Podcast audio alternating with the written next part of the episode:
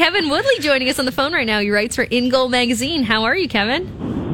I'm good. It's uh, we got rid of the snow here in Vancouver. We don't handle that very well on the west coast. Sunny, beautiful today. Driving into the rink to to watch two of the worst teams in hockey, the Canucks and Ducks. So my day is my day is exciting. It's a beautiful thing. It's the Bedard Bowl. it, it is very exciting because whoever gets that kid is getting a good one. But Kevin, I suppose like this came up kind of off the cuff. We were talking about the Calgary Flames and, and whether or not Darryl Sutter's in the hot seat and mm. if there's any way they could sneak into the playoffs still in the wild card race in the West. But um, Markstrom has been the guy that this all kind of hinges on. He's had a couple promising performances recently, but what do you make of his body of work so far? Uh, and do you think he can turn it around in this last home stretch? Well, I mean, certainly last night was a good sign, and the start before that looked a little more like the Jacob Markstrom who was a Vezina Trophy finalist last year, and um, they're going to need that because clearly goal scoring has become an issue. And I, you know, I, I do wonder. I haven't looked at the numbers from last night in terms of the analytics because shots on goal rarely tell the full story in terms of quality. Um, but I do wonder, you know, as things get really tight for the Flames, are they buckling down a little more defensively than maybe they have for Darryl throughout this season? I mean, clearly, I don't think it's a secret. I don't think, frankly, you needed the Alan Walsh tweet to tell you that there's some issues uh, within that locker room in terms of the coach and how he handles things and there's a shelf life there. And and to me, they hadn't been the same team defensively. Now they seem to have buckled down. Markstrom's playing great, but there's no goals, and so you wonder how much of that buckle down comes at the cost of trading chances or generating chances at the other end. So that said, hey, they were up against uh, Filip Gustavsson last night, so maybe I shouldn't discount the fact that that kid has just been brilliant. We want to talk about goalies in Canadian markets. Uh, how about the Ottawa Senators saying sayonara to Filip Gustavsson, and he now is the only goaltender in the National Hockey League that has a better adjusted save percentage this season than Linus Ullmark. That's wow. how good he's been for the Minnesota Wild. Like, I feel like that is maybe one of the most overlooked stories in the goaltending world this season is how good Filip Gustavsson has been in Minnesota. It, it's the answer to a question that I was I was going to ask of just like we we know Ullmark has just been incredible. He's been this out of nowhere story and um, just everything he's done. Like the Vezina has been wrapped up for a while when you're talking about yeah. surprises outside of Ullmark, is Gustavsson at the top of your list? Is there another guy you can think of? Surprising could go either way too. Could be bad, could be good as far as a goaltender's play this season. Outside of him, is there anyone else that comes to, to your mind? Um, to be honest with you, and, and I'll, I'll throw throw this out there. I don't see Linus. I mean, obviously, historically good season, so maybe that's a bit of a surprise. But like to me, Linus Ullmark, and again I lean on the adjusted numbers here, like relative to shot quality, Clear Sight Analytics, um, having a look under the hood there and seeing how a goalie actually performs um, based on the environment he's in. Ullmark was really good in Buffalo, so uh, you expected an adjustment period last year. I think there was uh, NHL.com actually. Amalie Benjamin had a great story on some of the things that Linus was going through last year, and there was also there's also a change in Linus's game this season. Um, in an era where most goalie coaches will preach set and square. Ullmark and the Bruins are only preaching one of those things, and that's square. If you watch him play, and this is quite counterintuitive to how a lot of goalie coaches would want their goalies to play and, to do things, he's got a little backwards drift in his game on purpose, even on open looks, even on open shots. And so, um, talking to him and talking to Bob Essensa when they were in town here recently, um, they butted heads a little bit over. Both of them used that phrasing last season. Uh, it didn't make a ton of sense to Linus. He tried it. It didn't always work, but he really bought in this summer. And so, you know, in a game that's become increasingly dynamic east-west and a lot of laterals and a lot of side-to-side, um, rather than dropping sort of being set and locking yourself in and almost dropping forward into a butterfly, a little bit of backwards momentum. They call it recoil. The, you know, Bob even said, I'm not a, you know, I'm not a physics guy, but bodies in motion tend to stay in motion. So recoveries, lateral plays, east, west, pucks that hit sticks and, and off legs in front of a goalie off a shot, broken plays, we call them. Like Ullmark's numbers are off the charts in all of those. And I think a lot of that is because he's bought into this concept of actually moving backwards off shots and off plays that aren't just rush chances on purpose. And it's somewhat counterintuitive to uh, the way a lot of modern goaltending is is taught, and it's worked really well for them.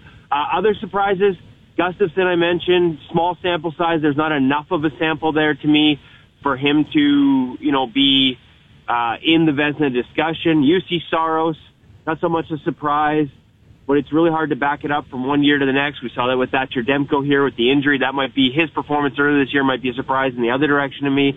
Um, but Saros has established himself as an elite, you know, year after year guy. Shesterkin not being able to say the same is a surprise to me, given the skill set and the tools, um, the weight of expectation. A team that, you know, in some way doesn't lean on him as much. Like they're not outplayed to the degree they were last year, and that creates a different kind of pressure uh, when when when you're expected to be great, but you're not as busy and you're not having to steal games. It's a different kind of mental pressure, and you know he's had a bit of an up and down season. A bit, but top of my head, those would be some of the bigger surprises to me. With Kevin Woodley right now of In Goal Magazine, and I wanted to ask you about Thatcher Demko. Uh, you mentioned that you're at Canucks Morning Skate today, and, and you'll be at the game tonight. The start of his season was surprising. How much of that do you think uh, was to do with the injury, and how has he found some stability now? Uh, two things, like like for sure, the injury as the season went on became a factor. Um, I believe, and I don't mean the injury that ultimately shut him down for three months. Um, he had a procedure in the off season, and by the time he got hurt, he was compensating for that side. Like he was, he was basically, and I don't even think he was conscious of it. Like it was a subconscious body protects itself little extra movement uh, on the one side that was that was actually fine as a compensation to protect um, the uh, the injury from the, the summer that was that was operated on. Uh, but as soon as he had to move east west in that position, that that compensating position, it it extended the chain down the right side significantly, and so that groin injury was only a matter of time. Um, three months later, uh, he's he's got some outside help in terms of how he's training and the way he's taking care of himself physically. I think his body feels as good as ever, and you're seeing the results. Um, he's been really good since he came back, and that's even having to shake off what what he admitted were uh, mental scar tissue, the uncertainty of being able to trust his body and and being able to go out there and and you know perform these dynamic east west you know spectacular lateral pushes and movements that, that really, you know, defined him. And that brings me to the other part of his start this season. The reason they defined his game, I actually think there's a lot of good technical structure there.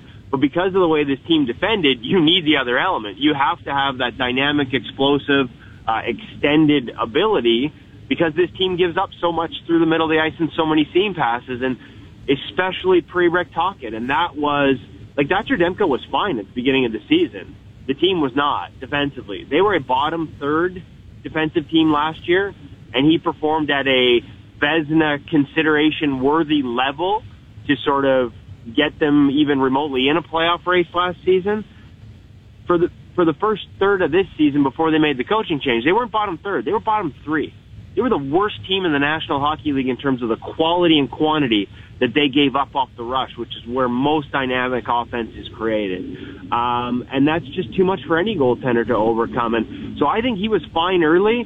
The, the compensation issue that led to the injury crept up as the season went on. But I also believe, you know, speaking of the Ducks and Gibson, uh, coming into town here in Vancouver tonight, like I believe bad defense has a cumulative effect on goaltending.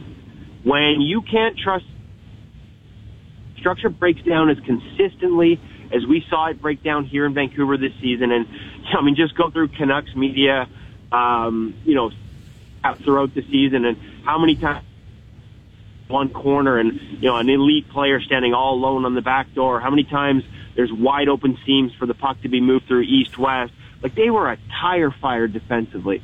And as that piles up over a month or two, um, you can't help but cheat. You know, reads that goaltenders make, and we do video reads with goalies every week at InGoalMag.com where they sit down and review their saves and talk to us about the reads they're making. They require at least some degree of predictability. When your own defense doesn't know where they're supposed to go and so they all end up going to the same place, how the hell are you supposed to read what you're supposed to do when they don't seem to know what they're doing? And I think that over time, it leaves you guessing, it leaves you cheating, it leaves you playing deeper than you'd like to because you can't get to the top of your crease and trust that's where you can safely be because there might be someone sitting back door wide open behind you. And I think as much heat as he has taken over recent years. Oh, he's in the car right now. Sorry, we lost you there just for a second, that, Kevin. Oh, sorry. Oh, there I, you I was go. just going to say, John, Gib- John Gibson's been going through this for five years. Like, so I, I know it's easy to pick on John Gibson. I've watched some of his performances this year. Like, you know, when you can't trust what's going on in front of you, when it's that wide open, uh, there's only so much you can do. So I, I, it feels times like, hopefully it's not like this tonight, but it feels like at times when I watch the Ducks, they're trying to kill John Gibson. I, I there's a guy that I know he's been maligned by a lot of people. I, I really want to see him get a chance with a real team before he's done because I still believe there's an elite talent there. We're talking with Kevin Woodley of In Goal Magazine. You mentioned a couple of things just stood out about what you were talking about and, and kind of structure, familiarity. It's it's so much more that goes into just um, the goals against and saves for goalies and how they approach the game, how they kind of feel the game, Yeah. and the mindset that they have. So when you're looking at the Tampa Bay Lightning, just went on a bit of a five game losing streak, cleaned it up. Um, the one constant though has been Andre Vasilevskiy, and he's still managing to put up insane numbers. He's second in the league in wins with 29. He's 10th in save percentage. He always just seems to have that consistency. So how does a goalie continue to kind of keep course despite his team losing and and maybe that speaks to some of the things you were just talking about with whether it's structure or familiarity Well, I would say some of that structure has dissipated this year in Tampa Bay. Like, like listen, to me, the most remarkable thing the Tampa Bay Lightning have done is take a group of elite, talented players, and Jon Cooper has them bought in on how to play well defensively and within those structured systems over the past couple of years. And it was a lesson they learned the hard way, right? Like that first round exit, um, you know, forever ago, you know, you looked at their high danger five on five goals against or expected goals against, and they were 20th in the league. I don't care how good your goaltending is, even the best in the world in Vasilevskiy. If you give up great consistent basis, you're not going to win. And they were out in the first round that year. The next year, and pretty much ever since, they've been one of the best teams in that statistic. It's a really good barometer of playoff matchups. And ever since they trended up in that statistic, they've been a cup contender. Um, I actually don't have it in front of me to pull it up this year, but on a game to game basis, it feels, and we've heard Jon Cooper talk about this, where they've gotten away from it at times and leaned on Vasilevskiy more. It's funny you mentioned top 10 in save percentage. When I adjusted for environment, uh, last I checked a few days ago, it was top four, right? So he's actually outperforming a defensive environment that has, I would say cratered because they still have that in their DNA, that defending. Um, but it's certainly slipped from the levels it was at before. And you're asking Vasilevskiy to do more. He's perfectly capable of it. But again, whether it's Demko at the start of the season or Vasilevskiy when they decide to stop caring about their own end or trading chances off the rush, eventually there's only so much a goaltender can do, even when, like I said, Andre Vasilevskiy remains the best in the world, in large part because of the consistent ability to play as much as he does and play at that high level year after year after year. Yeah, okay. So you're saying there's a chance. That feels like an appropriate time to switch to the Toronto Maple Leafs with Kevin Woodley right now of In Goal Magazine. We have, uh, there's no goaltending drama in Toronto, but we have goaltending drama here at TSN 1050, Kevin, because the guys on our morning show and a couple guys on our, on our afternoon drive show think that if they're both available, Matt Murray will be the starter game one of the playoffs. The only way he won't be the starter is if he's unavailable. But Samsonov's body of work this year has been impressive. So where do you stand as to who the Leafs will go to in the postseason versus Vasilevskiy? I'm going to plant my ass firmly on the fence. I like it. It's a safe A, spot, man.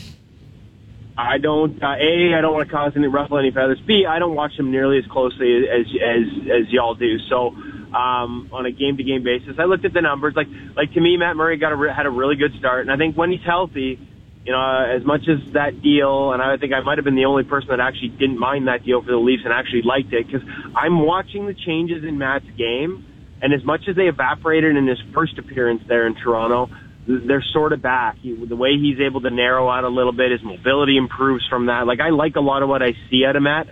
Again, like, am I saying he's Thatcher Demko or Andre Vasilevskiy or in that tier? No. But his performances, again, relative to a, a, a good environment. Like, if you're a goalie, you want to play in Toronto. The narrative of them being a team that doesn't defend, I mean, I, God, I hope that's been out the window for years Yeah. now. Because they're a team that goalies should want to play behind. Um, but, but the reason I'm, the real reason I'm sitting on the fence is why not both? Like, why do we have to declare a starter in a year where we're seeing tandems rule the day? And that could include the Boston Bruins and Linus Ullmark.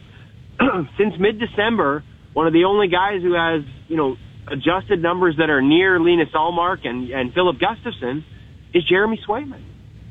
We're watching Marc-Andre Fleury since mid-December has similar numbers, like maybe not quite up with Gustavsson, but he's been top 10 since mid-December. Um, why not? In an era where you have to play both, why is it absurd to suggest you could play both in the postseason? I know it never happens. Most coaches aren't brave enough to try it. One guy wins the first one and you would never consider taking him out for the second.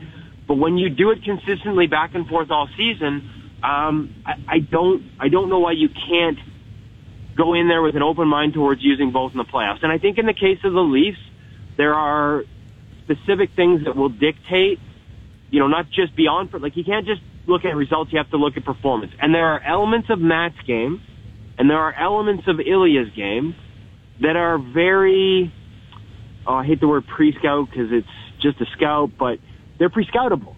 It's not a word. I'm going to use it anyway. Yeah. But there are elements that you can attack in both guys very specifically. And if your team allows that to happen and you see it being exposed and you see another team you doing something effectively against one of them and they're not able to counter that quickly, then you switch to the other guy. Yeah. Like I see strengths and minuses in both guys and I don't see why you have to absolutely as much as we in the media want you got to have a number 1 because if you don't have a number 1, you know, if you say you have two number ones, it means you don't have one.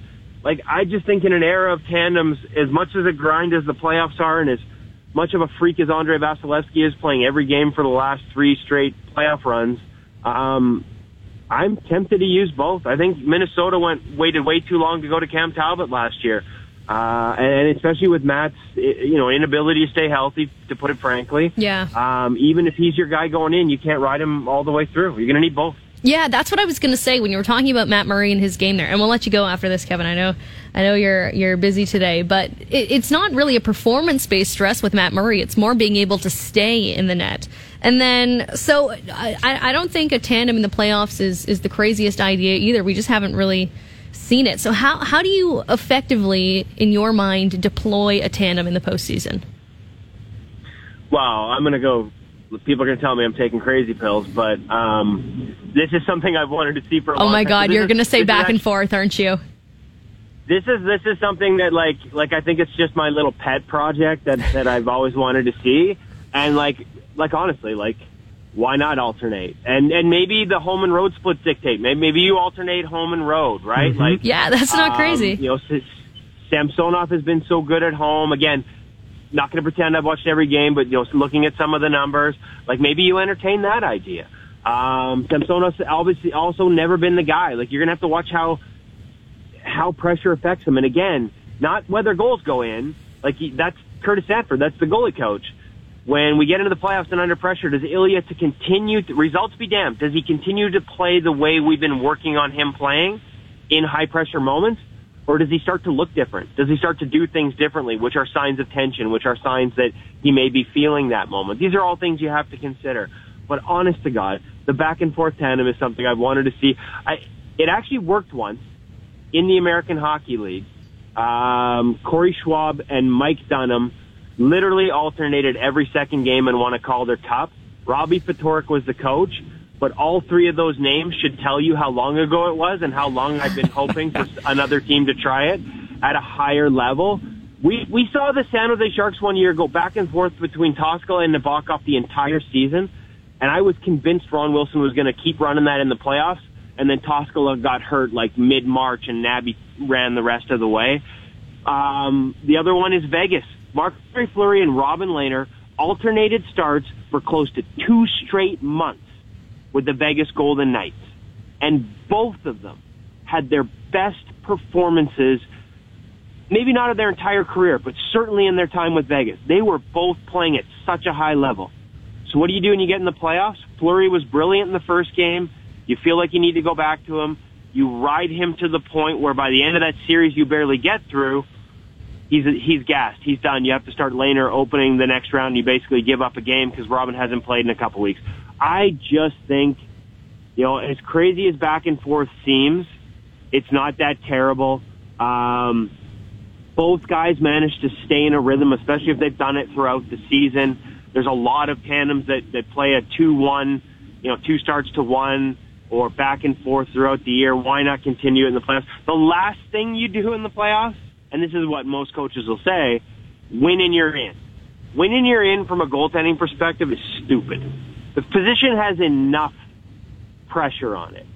Win and you're in ignores the fact that the goalie doesn't often dictate whether the team wins or loses. Like he can play great and they doesn't get run support and he loses winning you're in just adds a layer of oh man if I don't win this game I might not start again and then the other guy might get on a run like why do you why do you want to create that dialogue within your goaltender's head in a position where they hire sports psychologists and all kinds of things to try and keep them in the moment why do you want to make them look at the future and consider a results based um, mindset when everything is about the next shot next save mentality so I'm not a big fan of winning you're in I'd much rather see a hey this is how we're going to go a plan in mind. Play your best. Exactly. Yeah. Just roll it forward. Okay, well, uh, you sold me on that pretty well, Kevin. Lots of people think it's really outlandish to go back and forth in the postseason, but we know how good Samsonov's been at home. Uh, so it wouldn't be the craziest thing in the world to see, and it might be interesting. But we appreciate your time, and, we hope we can catch up again down the road and enjoy the, the Bedard Bowl tonight. I will. Unfortunately, there's only one team in the Bedard Bowl tonight because the only thing more predictable than Vancouver drivers sucking in the snow is the Canucks winning meaningless games down the stretch. Oh, yeah. Take them out of a good lottery spot. You know, a Vancouver boy too. It just hurts, but uh, enjoy, Kevin. That's Kevin Woodley, writer for In Goal magazine. That was fascinating.